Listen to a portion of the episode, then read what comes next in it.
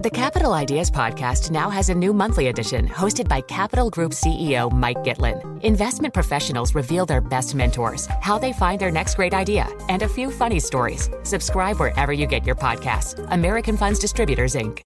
Collaborate for a greener future at the Bloomberg Green Festival, a groundbreaking celebration of the thinkers, doers, and innovators leading the way. From design and culture to technology, science, and entertainment. Hear from inspirational speakers and immerse yourself in climate solutions, July 10th through 13th in Seattle. Title sponsor, Amazon. Official airline, Alaska Airlines. Get 20% off using promo code radio20 at BloombergLive.com/Green Festival.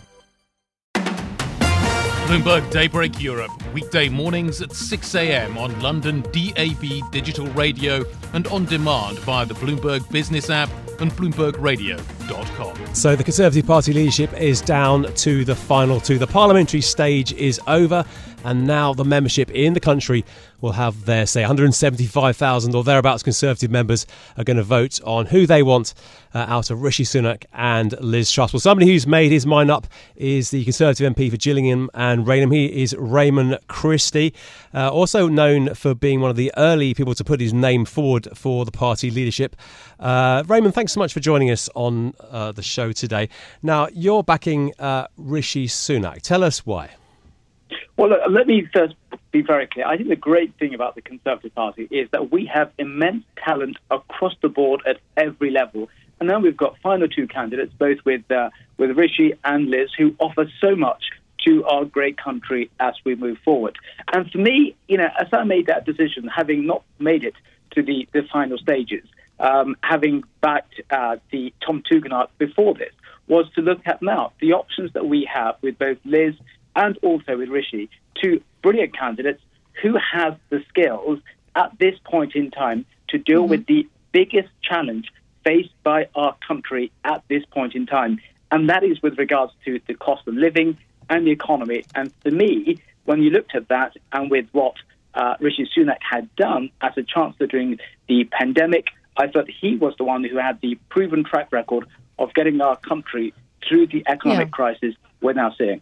Johnson held office and his period in number 10 was seen as chaotic at the very least. He's sort of left effectively in disgrace. How much are Liz Truss and Rishi Sunak really a break from that administration? Well, I think the first point you say is that I stood for leadership myself within 48 hours. I wasn't planning it for months or years. And my campaign was for fresh ideas, fresh people, creative thought, a merits-based system, aspirational conservatism. The situation then is as you went through the different parliamentary rounds of voting, we do have two individuals who have already been in government. So on that basis, I believe in a democratic process. So the parliamentary party has decided, that they would like both Liz and Rishi to lead our great country and party as we move forward. So the choice was, who do we have out the two, in my view, who could best deal with the biggest challenge at this point in time? And that is with regards to the dealing with the economy. And my conversations with Rishi was... Rehman, how can you call these fresh ideas? If I may. My conversation was with Rishi. The vision I had for creative ideas, fresh bases and merits-based system is something what Rishi said he wants to take forward. And I think... on that basis, the Conservative Party now, its members have a choice with regards to how we move forward. I think it'd be fair to say that your putting yourself forward was something of a surprise to many of your colleagues. Were you taken aback at some of the reaction to you putting your name forward?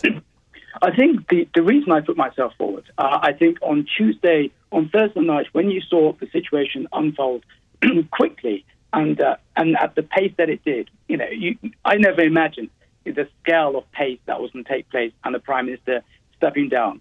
And you saw the number of individuals who were putting themselves forward.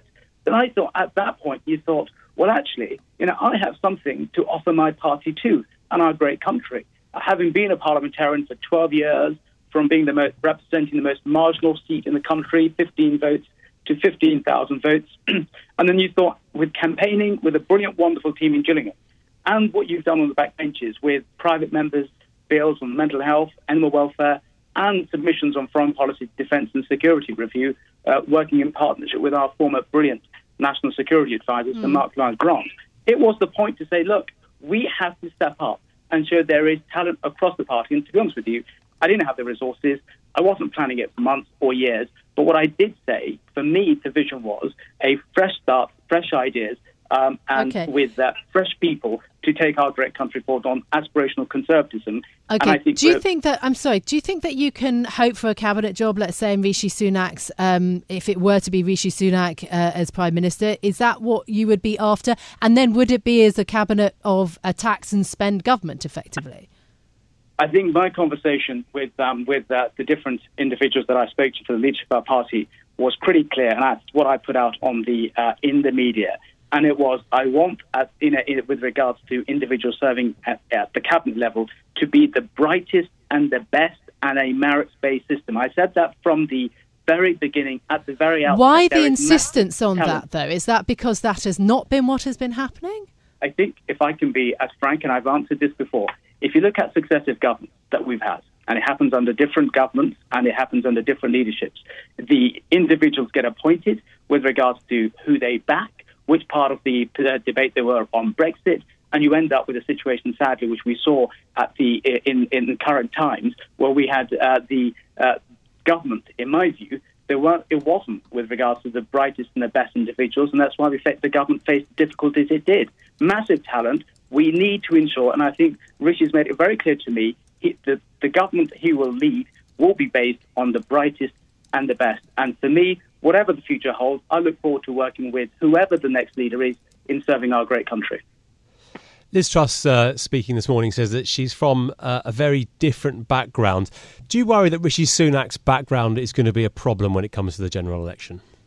Well, look, I think, let me put it very clear. I think I come from a very modest background myself. You know, having first come into the United Kingdom at the age of 6, not speaking a word of English, and then first off to university to read law and being a young lawyer, and then in Parliament.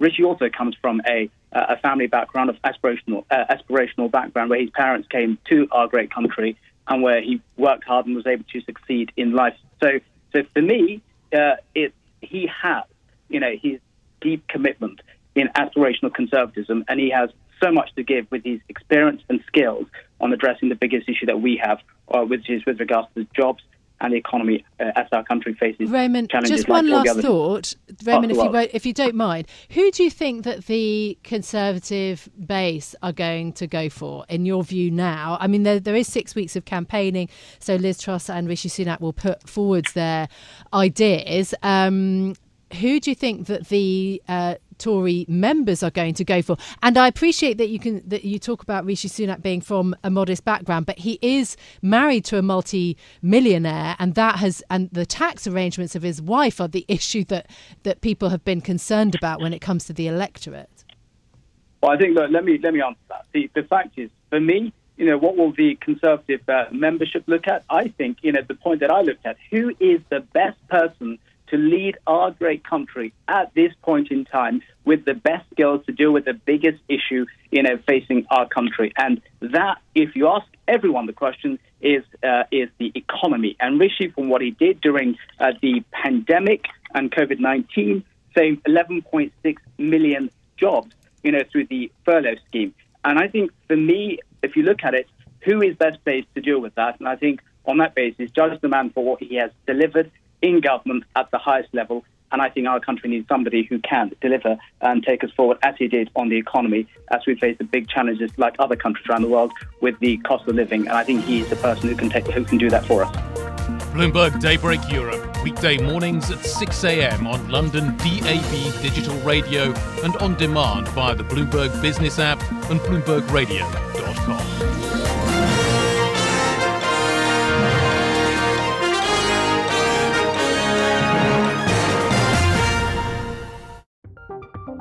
From Silicon Valley to Wall Street, the promise and perils of artificial intelligence are playing out on the world stage.